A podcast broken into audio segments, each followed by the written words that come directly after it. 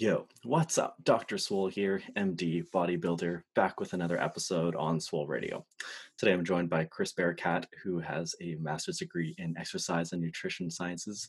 He's an adjunct professor and human performance researcher at the University of Tampa and a, an excellent source of information for bodybuilding, training, and nutrition. Good to have you on.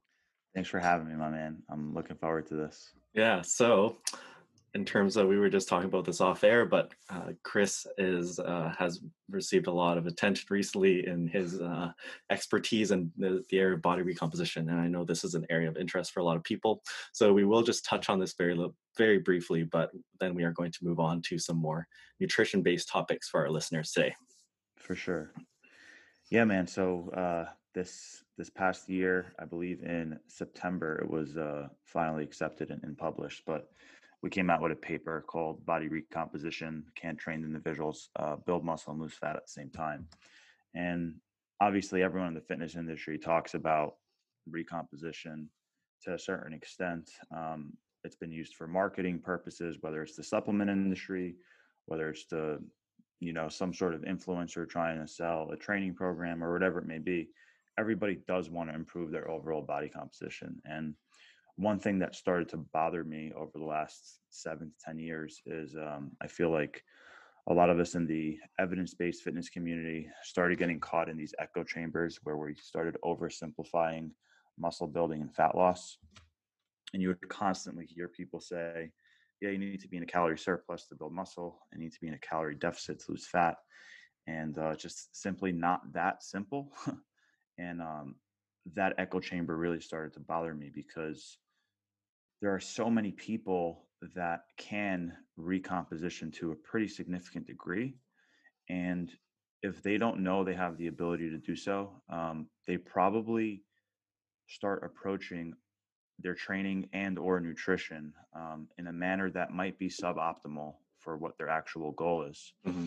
um, so an example of that may be let's just say you take somebody that is let's say you take a male that's 18% body fat um, isn't trained but is moderately trained you know has some experience in the gym um, and really wants to improve his body composition with the primary goal being you know lose fat um, perhaps they go into a caloric deficit that's just a bit too aggressive um, where it's actually hard for them to sustain that um, that magnitude of a deficit mm-hmm. and their training performance in the gym starts taking a hit so their ability to perform isn't where it could be if their calories were higher and let's just say they're at theoretical maintenance or whatever um, that can actually drive a better recomposition effect than mm-hmm. just being in this aggressive deficit um, because you still want to build muscle you don't want to just focus on fat loss so mm-hmm. yeah man that's why this this recomposition thing became so passionate um, to, uh, you know a topic of mine that i'm so passionate about and it was something i constantly saw with my clients i, I typically put my clients at around theoretical maintenance to start and see what happens to their body weight as well as their waist circumference measurements, their progress photos, get feedback from them. And then I would just see recomp happen all the time in a host of, you know, in a wide array of different demographics. I'm like, all right, we, we need to have more scientific literature talking about this. Mm-hmm. Yeah, I think that it's uh, easy to fall into the trap of the, or the the way of thinking that recomp really only applies to like a small part of the population but i think even even though people might use um, labels like i don't know maybe maybe it's more applicable to people who are earlier off in their training i think when you think about it it actually applies to the vast majority of people you know in fitness. And if you just walk into a, a community gym i think most people in there are going to be um, sort of able to access this kind of uh, strategy. So i guess as a broad question, um, if someone's starting out, how do you decide as to what they should be doing in terms of their initial uh, overall calories, in terms of starting off with a surplus, a ma- uh, maintenance calories, or deficit, and, and what yeah. size? Yeah, yeah, for sure. So, uh, generally speaking, um, I'm going to exclude like the obese population right now. So let's just say you you are you know a little bit overweight. You definitely have a decent amount of body fat to lose, but you're not like extremely obese. Um, I like starting off a lot of my clients actually around theoretical maintenance. So I might use something like the Mifflin St. Jeor formula, um, get a better idea of what their lifestyle and, act- and activity is like, um, and then just start them off at theoretical maintenance with a change to their macronutrient prescription, right? What their daily targets are, as well as how they going about actually reaching those targets on a day-to-day basis. You know, um, if it was someone who is only having two meals per day, I probably do increase their meal frequency to at least three and probably a max of 6 mm-hmm. um, but we start manipulating a lot of different variables depending on what they've been doing and what can improve. Um, but generally speaking, I like starting people off at around theoretical maintenance. I am an advocate of very high protein diets, and then I just kind of optimize their their protein, fats, and carbs. Start giving them some guidelines in regards to hey, this is how you should approach your diet, and then we see how those adjustments actually um, essentially show up on the scale weight as well as their progress photos and their circumference measurements. So based off that, can only be just two weeks at maintenance. I can get a pretty good idea of what's going on. Do they need more fuel coming in or do they need uh, less fuel coming in to get the desired result we're looking for? Mm-hmm. Okay. And then, um, yeah, and I guess the question about recomp itself, if someone's goal is to recomp and let's say they're sort of in that maybe 15 to 18% body fat range, in terms of the size of deficit where recomp is still viable. Uh, mm. how would what, what are your thoughts on that? And are, is there anything different than just running a straight cut and assuming that you will be able to build muscle as well as long as all other variables are optimized? Sure. Yeah. Um, generally speaking, I would say a, a smaller, less aggressive deficit is going to be more advantageous just because you're going to be able to maintain or improve your training performance um, with a smaller deficit compared to a larger one. And therefore, you should be able to stimulate those positive adaptations that we're looking for in regards to the muscle cell and muscle growth, not fat loss. So, mm-hmm. your rate of loss might be slower from a fat perspective, but your overall body composition can be improving to a larger degree with a smaller deficit. So, I mean, I don't love um, putting numbers on it, but just for general, you know, discussion purposes, I kind of will. Um, but I would just say like a 250 calorie deficit is going to be more advantageous if your goal is recomp compared to a 500 calorie deficit. Um, mm-hmm. Yeah, and and do you like do you like to quantify deficits in terms of say percent of body body scale weight loss or percent of calorie deficit? Yeah, it's this is interesting. So this is where it becomes more of an art of coaching somebody rather than a mathematical equation or a science, so to speak. Um, I'm actually someone who kind of hates that 500 calorie rule um, because there is a massive difference when you have a 130 pound female that's maintaining their body weight on 2,500 calories and slashing off 500 calories from that single person. Yeah. So taking them from 2,500 to 2,000 compared to a male that's maybe 180 pounds and maintaining their weight on 3,300 calories and then dropping them to 2,800. Even though it's a 500 calorie slash, from a percentage base of their total caloric intake, it's way more significant for that smaller female than it is for the male. So um, it's it's hard to just give these black and white recommendations, right? But um, generally speaking, I like the rate of loss. Um, if you are in a cut, to be at around you know 0.5 to 1% of total body weight. Mm-hmm. okay. Yeah and then in a couple of special situations i guess what are your recommendations um, for people starting off who are say in that really skinny zone or people who are fairly lean but also have very little uh, muscle mass and also for the obese population? Sure yeah, so so for skinny individuals, you know, might not have a lot of training experience, kind of just getting started. Um, you're starting off pretty lean, but so far away from your genetic potential when it comes to your muscle building capabilities. Um, there, I definitely recommend being in a pretty substantial surplus.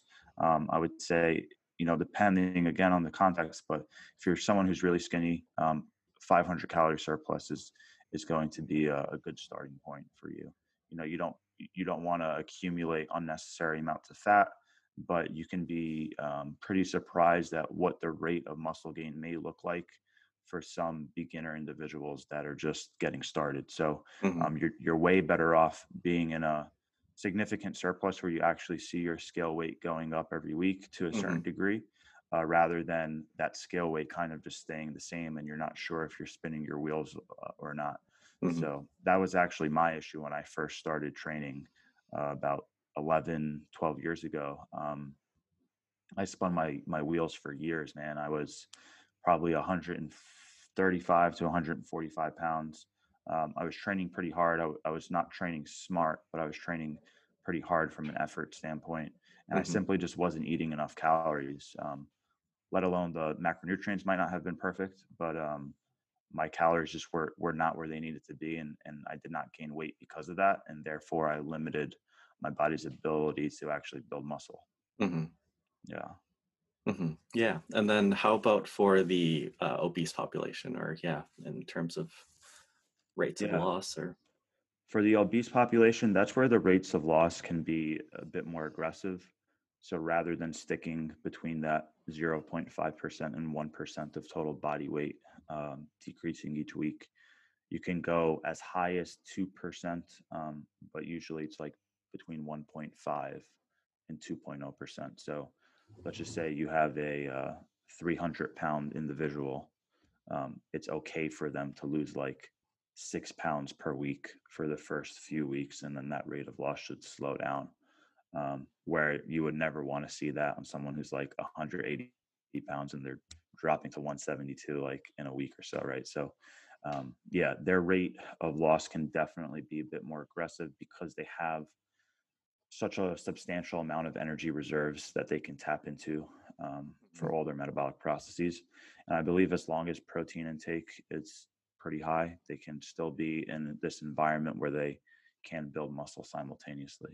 hmm great. Yeah.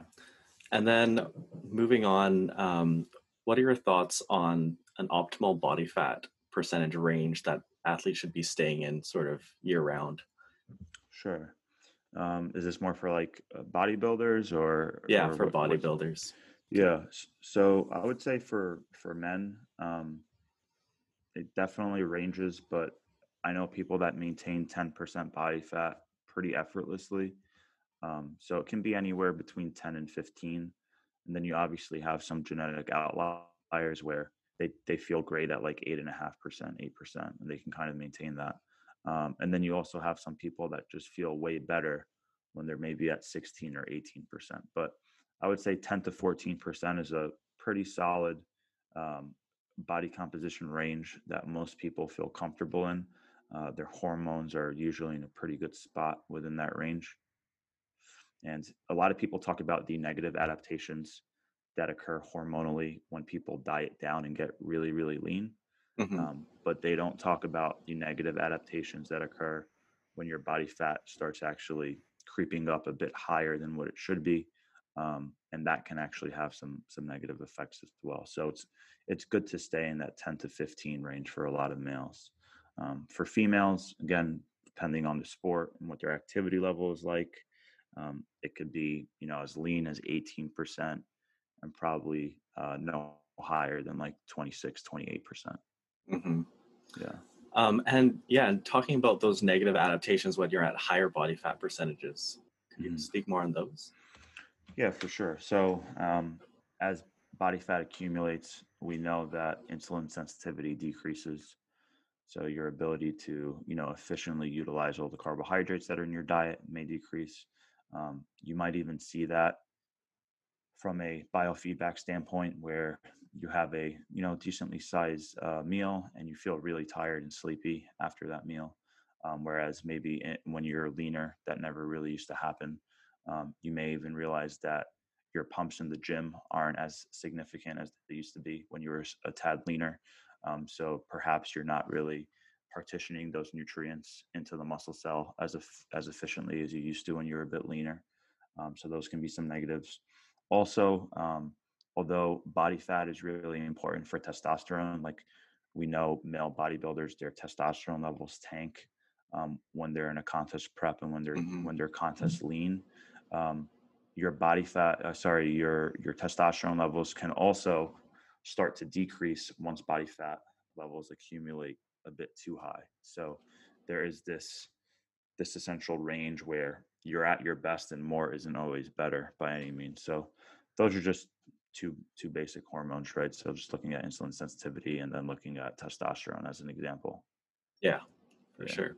Is there any And any anything that you would mention yeah, I mean, yeah, I like. I mean, I just I think it's it's uh there's been uh this sort of rebound sometimes when uh people in, in bodybuilding will say don't be don't be afraid of putting on weight you know um and and and it's okay to be fluffy in the off season. Um but i also feel that it's it's easy to go overboard with this and as you mentioned there are some uh negative things that come to play and i think just from a health standpoint i really like the idea of people being on the leaner end of things if possible so I think I think it's awesome. Um, I like like I love the 10 to 15 percent sort of range for males and sort of 10 percent above that for females. Um, Yeah. what measures do you like to use for people uh, in terms of say visual markers or other things for them to to know that they're in this range? Yeah, so something that's super interesting is how we all distribute our body Yeah. fat differently. Um, some people, their midsection stays relatively lean, and a lot of their body fat goes to their their legs, their glutes, their back, whatever it may be. Um, and then other individuals, like myself personally, I store most of my body fat around my low back, like love handles and abdominal area. Um, whereas like my hamstrings and quads stay pretty darn lean. Uh, my back stays very lean and stuff like that. So um, depending on the individual, like I don't necessarily like using like, oh, do you have a six pack or a four pack to kind of determine body fat percent? Um, because that distribution can be so different for everyone. But you can, you should be able to guesstimate, and then you should be able to access some form of body composition assessments that are you know within 3 to 5% so whether that's a bioelectrical impedance machine or if you're using skin calipers or if you have access to something like an InBody or a DEXA, whatever it may be, um, using progress photos are a great tool. And then also utilizing something like skin calipers can also be a really helpful tool. hmm Yeah. Yeah, great.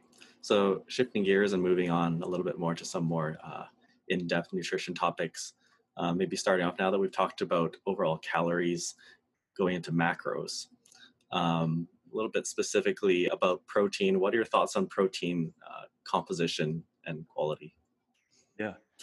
Um, so, like I mentioned earlier, I'm a huge advocate for high protein diets. Um, it just seems like there's essentially no negatives to it and uh, a lot of potential upsides of consuming more protein. So, from a quantity standpoint, um, I generally recommend a range from 1.2 grams to 1.6 grams of protein per pound of lean body mass. So, you do need to guesstimate what your current body fat percentage um, is so you can determine how much lean body mass you have and then use that 1.2 to 1.6 multiplier um, and i will say the leaner you are the closer to 1.6 you can be and the heavier you are the more body fat you have the closer to that 1.2 you can be um, and then from there i mean i'm also a fan of multiple protein feedings per day so um, I, I really don't have any of my clients doing fewer than three meals per day, but most of them have four to five, and then nobody really consumes more than six meals per day.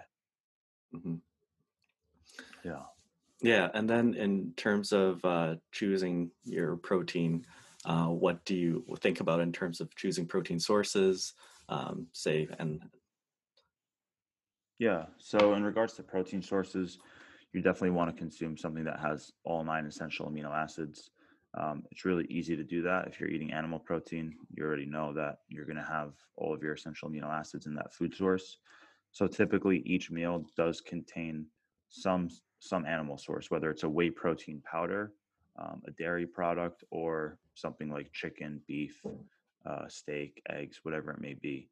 Um, I do a decent amount of salmon and stuff like that. But generally speaking, depending on what your daily protein target is for the day, um, I like dividing that equally and spreading out my protein relatively equally throughout all my meals. So if you're having five meals per day and you're at 200 grams of protein for the day, you're going to have um, about what was that 30 grams per meal, right? So mm-hmm. You're just going to evenly distribute that throughout. Um, and then another thing I wanted to mention for everybody who tracks all of their macronutrients, right?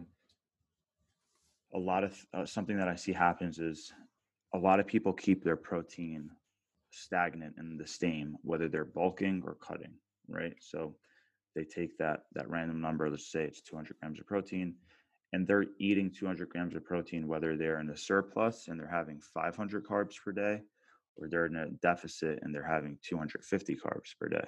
Mm-hmm. And my biggest issue with that is you're actually consuming a lot less animal protein and complete essential amino acids when you're in that bulking phase and your total is 200 grams per day because you're getting so much trace protein from these carbohydrate sources and these other food sources that aren't actual protein sources. So in those situations, um, you might like you are hitting 200 grams for the entire day, but the quality of protein is lower than it is when you're dieting. And I believe while you're in the surplus, you actually want to increase your protein intake as your carbs go up to ensure that you're consuming the same amount of animal protein per day. Does that make mm-hmm. sense? Yeah, no, I think that does for sure. Yeah, I like I I personally like the idea of sort of eyeballing things in terms of always just putting that protein source on your plate and then having that having that stay constant throughout whether you're bulking or or uh, in fat loss and then yeah. manipulating yeah your other macros i think that's definitely something to consider yeah for sure i think um the really old school approach of bodybuilding where they would use meal plans um in some ways it was it was terrible because you had no flexibility and you had to follow this very strict regimen right? Um, but one thing i will say is when they go into a deficit right let's say you, you take this bodybuilder and they're in their off season and they're having six meals a day of these these certain food sources um, let's just say it's like rice broccoli and chicken. Let's just say they do that over and over and over right? Um, once they get into their their fat loss phase they would keep that that protein source the same size. So if it was six ounces or eight ounces, you keep that animal protein source at the same quantity, and then you usually just pull or you decrease uh, the amount of carbohydrate you're consuming, right? So now instead of doing a cup and a half of rice, you're just doing a cup of rice, whatever it may be. Mm-hmm. And their total protein was going down for the day because they're losing a little bit of trace proteins but they were keeping their animal proteins the same. And uh, I think that's something that kind of got lost when a lot of people transitioned to if it fits your macros or flexible dieting and, and macro counting. Um, they didn't realize how much trace protein they're consuming through all these other food sources. Mm-hmm. Yeah. yeah. And moving on to carbs, what are your recommendations in terms of uh, different carb sources? Yeah. Um, generally speaking, I like lower glycemic carbs. Um, typically, that's just going to provide you with more stable blood glucose levels. You're going to have smaller increases in insulin, and therefore, you're going to also have um, way less significant crashes. So, your energy levels are usually going to be a bit better. Um, another thing that's really interesting when you're having a lot of processed carbohydrates or high glycemic carbohydrates and you have that spike in insulin and that crash in insulin you also have this additional kind of feedback sequence where your hunger starts to increase due to a hormonal cascade that occurs. So a lot of people that are eating high glycemic foods even if the carbohydrate amount and caloric amount is exactly the same they will feel more hungry um, compared to those that are having lower glycemic carbohydrate sources. So um, I think that's really important for people who might not be tracking to the T mm-hmm. and or um, just don't have the greatest you know willpower and discipline to stay on track. Um, I think a lot of people are kind of fighting against their own goals and making things a bit harder on themselves um, by not making the best food source food source choices. So, yeah, uh, generally speaking, I'm I'm a big fan of low glycemic carbohydrates, especially pre workout. Um, that's going to again provide you with more stable levels of blood glucose, um, and you're not really going to crash in the gym. Whereas a lot of people, if they have a processed or high GI meal pre workout, um, they might actually go hypoglycemic in the gym and feel really tired, kind of feel really crappy midway through that workout. So that's one recommendation I make in regards to food sources, but we can totally dive down that rabbit hole a bit deeper if you'd like. Mm, yeah, so really disappointed that I can't just do Pop Tarts uh, six meals a day. But uh, anyways, yeah. Um, what so what's your um, stance on partitioning between carbs and fats, and what proportions of each you like? Sure.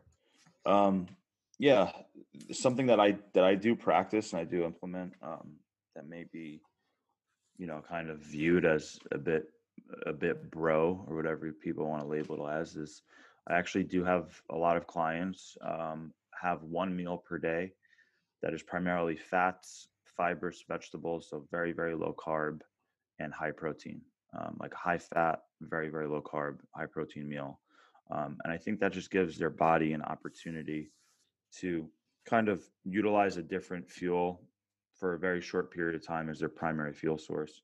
Obviously, obviously we, we all are utilizing glucose as our primary fuel mm. source unless we're in a ketogenic state right dietary ketosis um, but something that we do especially in like this this more modern culture is we're constantly having carbs in every single meal and we're never giving our body uh, kind of a break from processing that whether it's again secreting more insulin to deal with it um, i do like having some meals that are very high fat, very low carb, and higher in protein, um, just to kind of shift your metabolism from a very acute standpoint. And then uh, there's usually this inverse relationship. So your uh, higher carbohydrate meals can be lower in fat, and your um, higher fat meals should be a little bit lower in carb. Uh, I never really prescribe macronutrients based on a like percentage. So um, I'm not sure if you're kind of looking at like, oh, I generally recommend having you know 20% of your diet coming from fat or something like that. I have a I have more of a range in the scale depending on a lot of situations. Yeah, yeah, and I guess the the the question that comes out of it more is like um like thoughts on low fat, high carb bulking, which has been you know uh, touted by a lot of bodybuilders. Yeah, um, I do think you know that's applicable. Um, I, I don't say I wouldn't say there's anything wrong with a low fat, high carb approach in the off season, as long as you're getting in enough fat where you're having your essential fatty acids that you need. Um, I, I wouldn't say there's anything wrong with that, but I would also say it's really silly and, and almost counterintuitive and uh, not very logical if you're someone who's very sedentary. Um, maybe you resistance train for 60 to 90 minutes a day but you're sitting behind the desk for the other eight hours of your work shift and you're really getting in no movement otherwise. Um, in those situations i think it's it's suboptimal and and um, really not warranted to take that low fat high carb approach but you know if you're someone who is really physically active let's say you have a pretty uh you know physically demanding job um, and you're bodybuilding and you're training then yeah um, you should have less fats in your diet and a, a, larger percent of your total diet makes sense for that to come from carbohydrate. Um, so if you want, I can briefly talk about how I kind of set up macronutrients and um, essentially how that sliding scale kind of works. Yeah, for sure. Yeah. So going back to what you kind of originally asked, um, how I set people up at maintenance to start. Once mm-hmm. I figure out someone's caloric goal that I want to put them at, I usually determine protein right after that. And again, I use that 1.2 to 1.6 grams per pound of lean body mass range. Once their protein is set, I then set their fats next. And the way I set their fats is based off their current body composition and their lifestyle. So, hmm. fat intake typically ranges from 20% of total calories all the way up to 35% of their total calories. Okay. And for those that are um, less physically active and more sedentary, they're going to be on the slightly higher end of the scale from their total fat intake, especially if their starting body composition is on the higher end, if they have higher levels of body fat. And that's because they're generally less insulin sensitive. Now, for a leaner individual that is very physically active, they're going to be way closer to that 20% of their total calories coming from fat. And then the rest of their caloric goal is just being filled in by the carbohydrates that remain. Um, so I think it's really important to take your lifestyle factors into consideration as well as your current body your current body composition um, when determining what macronutrient setup makes makes the most sense for you. Mm-hmm. Yeah. yeah. great. That I think that's a really good way to think about it. Um, and uh, coming back to the the yeah the carbs versus fats thing, I think a lot of people um, overestimate the the sort of uh, physical demand that bodybuilding training sort of does take on the grand scale of things um, where you know people talk about like loading up their carbs for their workouts and glycogen stores and all that when i mean when you're in the gym for an hour hour and a half it's not that much compared to say like a marathoner or a triathlete or something like that. absolutely absolutely. Yeah maybe cir- circling in deeper and going on to nutrient timing now. Mm-hmm. um, in terms of uh, protein uh, what's your thought on the sort of maximum protein bolus that is that can be uh, you know utilized effectively. I know this is a common question people ask. Sure. Yeah um there's definitely that misconception where it's like oh you could only utilize 30 grams of protein in one meal. Um, first and foremost it's it's going to be very dependent on the size of the individual and how much muscle mass they have. So if you have a 220 pound bodybuilder, that number is going to be way different than a 150 pound, you know, basketball player, or whatever it may be. Um, but from what we understand, your body is going to digest all of that protein, uh, regardless of how large the bolus is. Um, but there surely seems to be an upper threshold in regards to how much protein is going towards the muscle protein synthetic response. Mm-hmm. Um, there was a figure that came out of, I believe, Stuart Phillips' lab, um, where they figured out the amount of leucine that you need per meal to maximize that protein synthetic response. And I believe it was 0.05 grams per kilogram of body weight. So hmm. again, it's relative to your body weight. Um, so just to provide some context, um, for someone like my size, I'm I'm around 180 pounds right now. Um, I would never really consume more than 70 grams in one meal.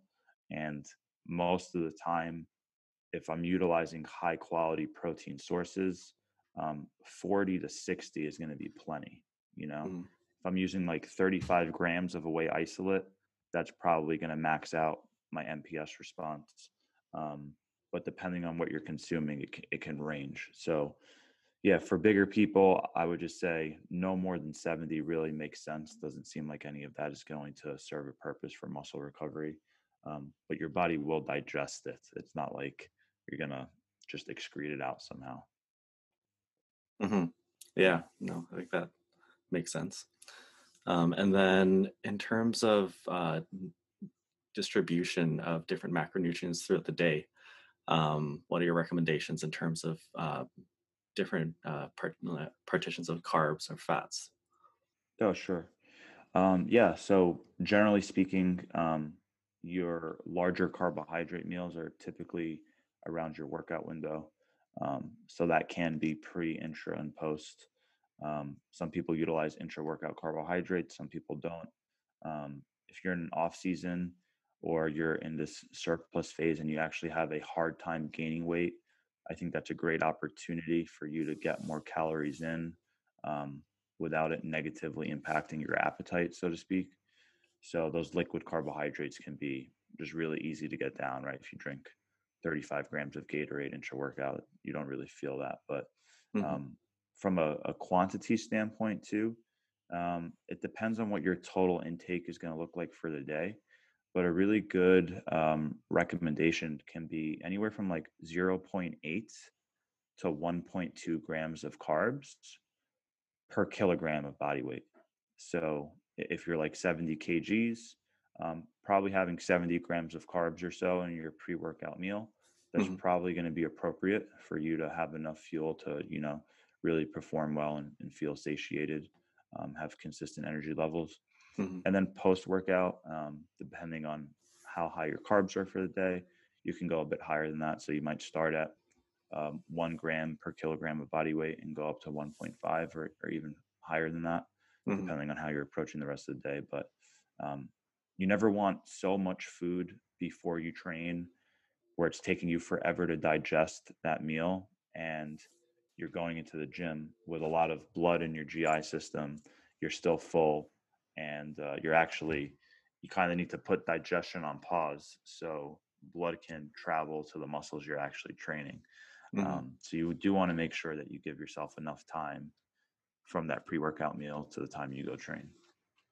Mm-hmm. Yeah, and then how about um, thoughts on like bedtime nutrition? Bedtime nutrition. Mm-hmm. Like, yeah, yeah. So um, that's going to vary a little bit depending on what time of the day you train. Um, so let's just say you trained at 8 a.m. Um, your bedtime meal might not have that much carbohydrate because you might have had breakfast at 6 a.m., a lot of carbs post workout, and you had your carbohydrates throughout the day.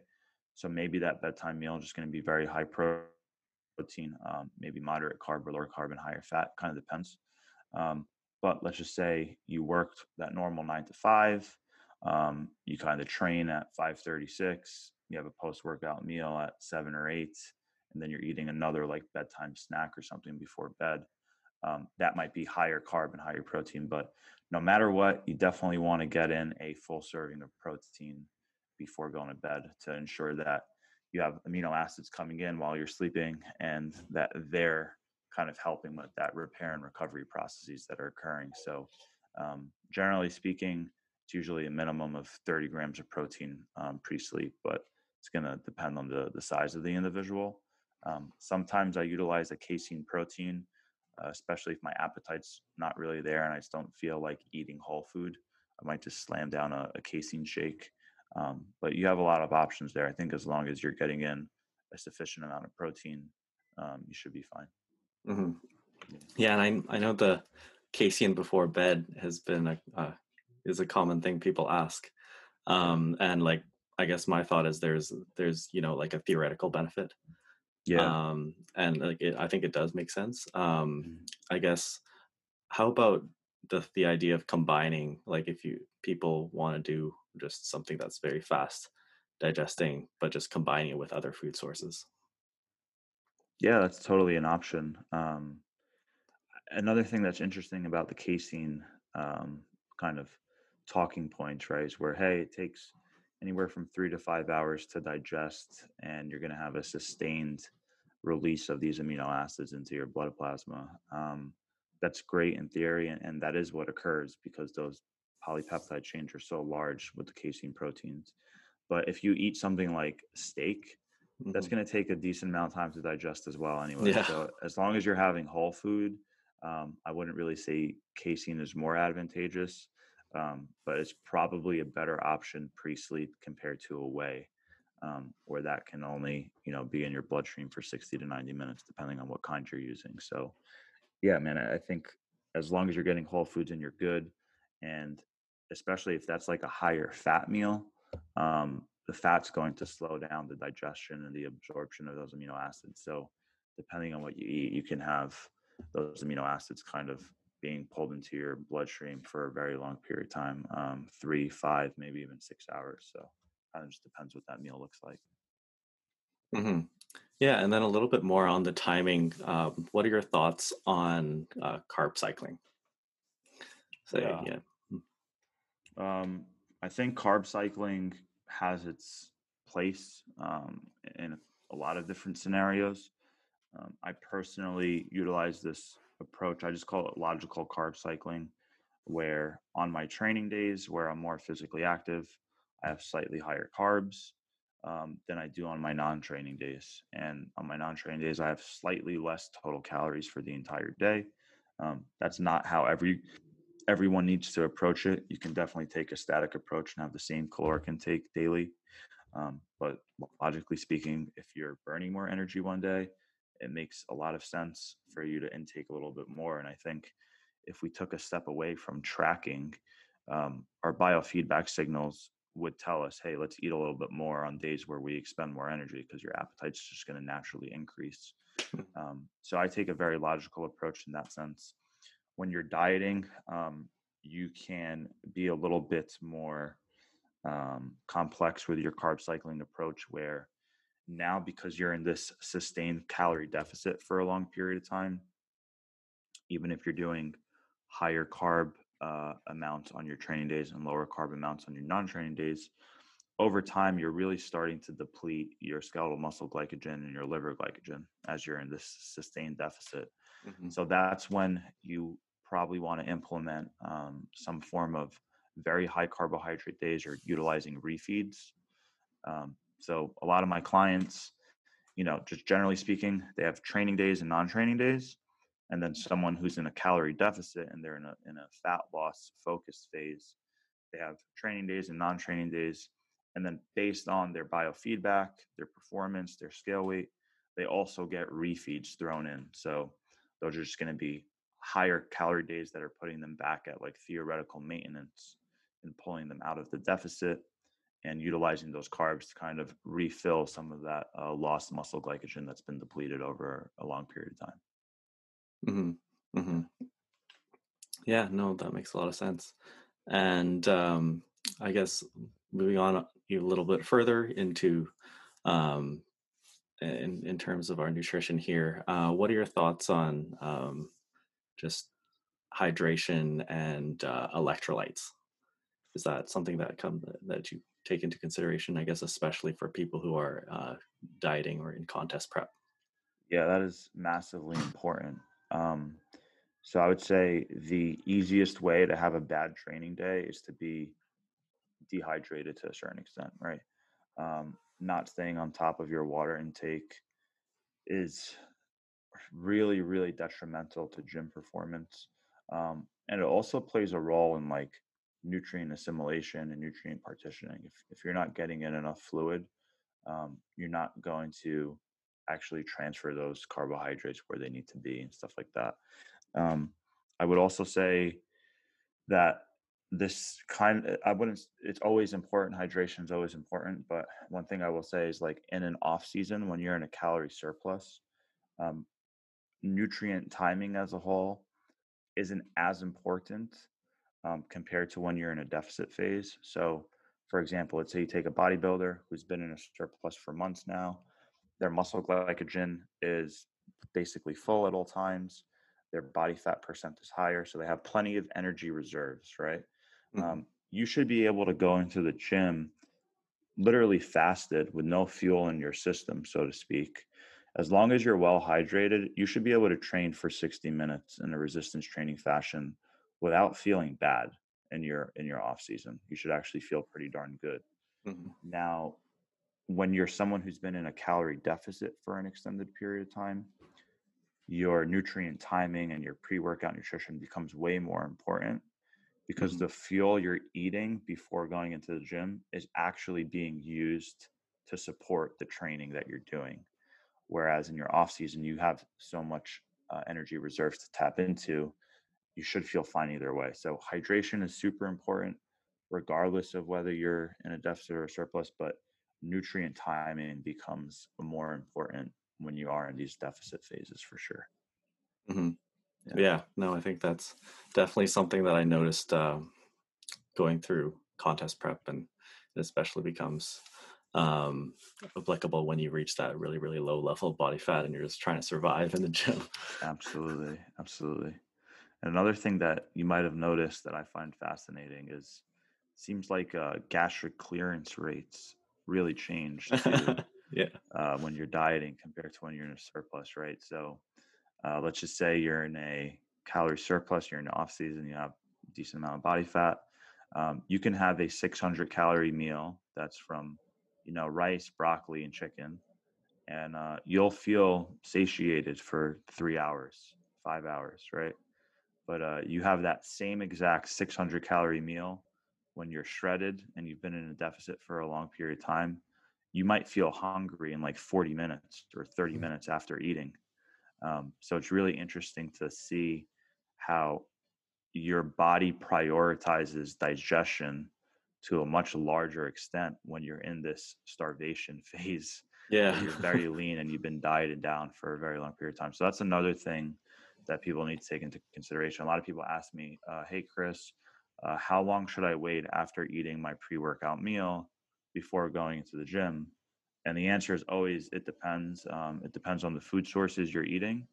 You know, um, how much fat and fiber are, is in that meal. So that's naturally going to slow down the digestion. But also, what are those food sources like? Um, are you having Pop Tarts like you mentioned before, or are you having a sweet potato, right? hmm Um, that sweet potato is going to take way longer to digest, but it also depends on what phase you're in. I can have a whole food meal when we're contest lean, and I'm sure you experienced it where you're super hungry, like immediately after finishing the meal, and you feel like you can train 30 minutes after eating when you're in contest prep. Whereas if you do that in the off season, you're going to feel so stuffed and bloated. Like you need to just wait more. Uh, you need to give your body more time to digest before you go to the gym and train. So it's pretty cool to see how our body isn't just stagnant and it's not always the same. Um, so these answers always change depending on the context. Yeah. No, I think that's really important to uh, mention, and uh, things depend on what phase you are in as well as your level of experience. For sure. Um, so let's yeah, let's say we've taken this person through their journey. They've gone through a recomp and perhaps lost a significant amount of weight.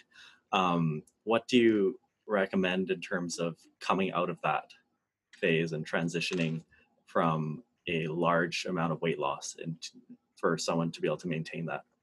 Yeah, uh, I think it's important while you're going through weight loss, fat loss phases. Um, it's really nice to take diet breaks for one to two weeks, where the goal is no longer to lose weight and it's just to maintain and and mitigate any fatigue that you've accumulated over the dieting phase. Um, that opportunity and those time phases should be used as an opportunity to teach the client or for the individual to learn like okay i lost x amount of weight. I can maintain this weight by eating just like i am now by living this lifestyle right? Then they lose another 20 pounds or so. Okay we diet break for one to two weeks let's say and that should teach the client that hey i'm no longer losing weight but i'm also not gaining weight and i'm just maintaining this lifestyle so um, I think calorie tracking and macronutrient tracking is really important, but over time, you don't want to have to weigh out every single thing you're eating and stuff like that. So, um, you should use these phases to learn how your body feels in this phase, what your biofeedback is like, um, what appropriate portion sizes look like for you um, to to maintain that weight, and then just continuously practicing that. So um, you know, some people transition into surpluses, um, which is again fine, and, and their goal is weight gain. Some people want to just maintain that body weight, which is also fine depending on where they're at and, and what their goals are. So they just need to use different phases throughout the diet as opportunities to learn more about themselves and what it's going to take to maintain uh, this new physique or this new uh, healthy lifestyle, so to speak. Yeah, no, I think that's actually really underrated. Um, I think I think it was maybe Eric Helms who said it, but he calls diet breaks practicing maintenance, and I Mm, like really like that way of putting it. Um, I think it's really important for people to get a good sense of where where they're at in terms of that number, and it kind of fluctuates depending on your body weight as well. Um, and I know for myself, I guess like I wouldn't say that I'm a very talented bodybuilder in most aspects, but I think one advantage I do have is that my body's very predictable. I'm like very good at maintaining. Mm, um, and I think when you have a good sense of that, it, it just makes it so much more flexible in terms of and having that confidence and knowing that you can come out anywhere and just at least hold on to where you are. yeah, absolutely. absolutely. I think it takes a good, um, like a good sense of self and just being self-aware, saying like, okay, this is what I've been doing. I can continue to do this and maintain where I'm at. Um, and if I make X, Y, or Z change, it might yield X, Y, or Z result, you know? So that's awesome, man. Yeah. So that's been a really fruitful conversation in terms of building everything up, nutrition from the ground up. Um, just about your own uh, research, what are your current projects that are ongoing and what are you most excited about? Yeah, um, I'm excited about a lot of things. So that's uh, hard to pinpoint one thing. I'm currently working on my first meta-analysis, so Nice. that's uh, a new a new challenge, and that actually really excites me. Um, so I'm pumped about that. But we have a couple of studies going on in the lab uh, right now. It's been put on hold because of COVID. So the last, um, you know, in-person randomized control trial I, I've been working on was an acute study looking at uh, actually carbohydrate mouth rinsing and how that may improve uh, training performance and um, also like subjective um, perceived recovery scores and stuff like that. So we did one semester of data collection, and I just need about eight to 12 more subjects to kind of wrap up um, that study's data collection. So hopefully I can do that starting January. Um, so Mm. just waiting to see kind of what happens with COVID. Um, we also had a really cool volume study going on. Um, it was a collaborative study with Dr. Brad Schoenfeld. And um, yeah, we're looking at so a lot of the previous training studies at volume, they take subjects, they recruit subjects, and then they put them in groups. Uh, depending on the study, it might be five sets per week, 10 sets per week, 15 sets, 20 sets per week. Mhm. Um, Brad has previously done nine sets per week, 27 sets per week, or 54 sets per week. Mhm. We have previously done 12 sets per week, 18 sets per week, or 24 sets per week. Um, but all of these studies don't account for how many sets per week do those subjects train with before starting the study. So a lot of these subjects are going into this research study and they might be doing less volume than they're used to. They might be doing the same amount of volume that they're used to, or they may be doing more volume than they're used to. So Okay. Yeah. the results aren't um, i personally don't value the results that strongly because Mm. of that huge covariate so what we're going to do with this study is we have subjects training in the lab everything's going to be supervised but we've asked the subjects how many sets per week do you currently do for legs? What does your leg training currently look like? So we get all that information we say okay they're doing x amount of sets of legs per week. Now what we what we're doing in this study is we have a control group where they're maintaining the same amount of sets per week that they've previously done before starting the Mm. study. Then we have one group increasing their volume by 30% then we have one group increasing their volume by 60% from baseline so i think this is going to be one of the coolest volume studies done to date for sure um, just because it's taking in that huge covariate going into it, right?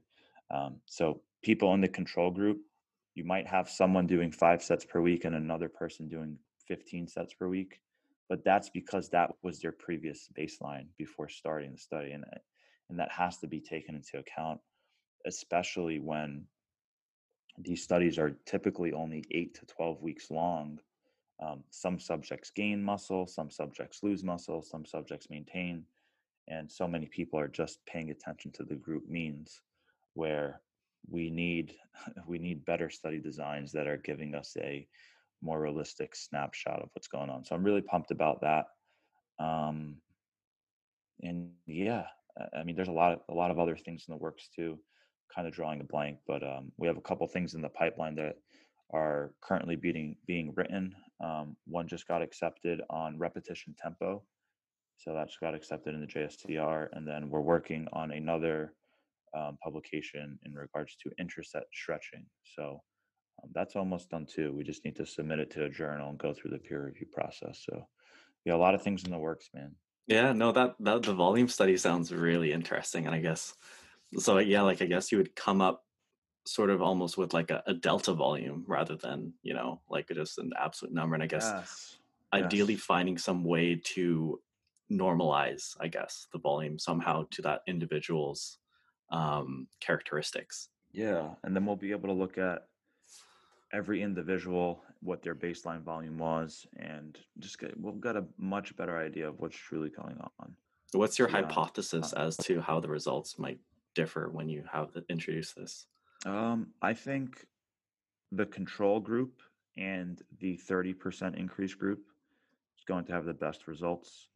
Um, the reason why I think the control group is actually going to grow really well, even while maintaining their volume, is because when subjects train in the lab in this supervised environment, their training intensity is going to increase because we push them very, very hard. So Mhm. even though they're doing the same amount of total sets, I know that they're going to be training to a much closer proximity to failure. And it's just going to be like a much more intense training block for them than they're used to. So I think the control group and the 30% group are going to see the best results. And then I, I'm hypothesizing that, you know, if this whole MRV thing is is going to be observed. Um, I'm hypothesizing that doing 60% more is just going to be too much, um, where these subjects are going to be under recovered. Um, so I think they're going to make the least amount of gains. Um, but again, there's going to be outliers. There's going to be different individual responses for sure. But um, we'll we'll see. We'll see what happens. I'm I, I'm not sure yeah that's awesome it's, Yeah. it's an exciting time to research for sure for sure. all right so uh, for the audience where can they find you chris Yeah. So, um, everyone listening, uh, thank you guys for tuning in first and foremost.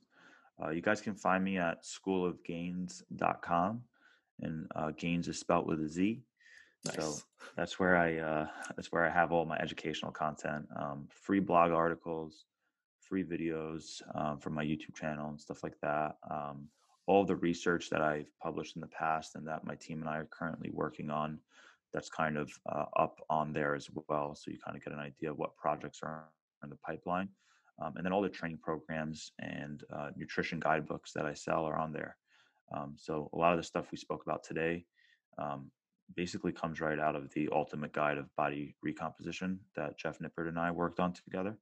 Um, so that can give you a ton of information on really how to customize and set up your diet um, for each individual based on your specific context and needs. So everything's on schoolofgainz.com. And then um, I'm most active on Instagram. Um, been a little bit quiet recently for sure, but that's where I share most of my stuff. So that's just my full name. It's at christopher.barakat. awesome we will put those links in the description thanks for being good, on the man. podcast No, my pleasure. Thank you for having me. That's all for now, guys. Thanks for listening. I am available on a very limited basis for one on one coaching. I'm not cheap, but if you are really serious about taking your physique to the next level, DM me the word coaching on Instagram. For more science based bodybuilding content, look up Dr. Swole on YouTube, and we'll see you next time.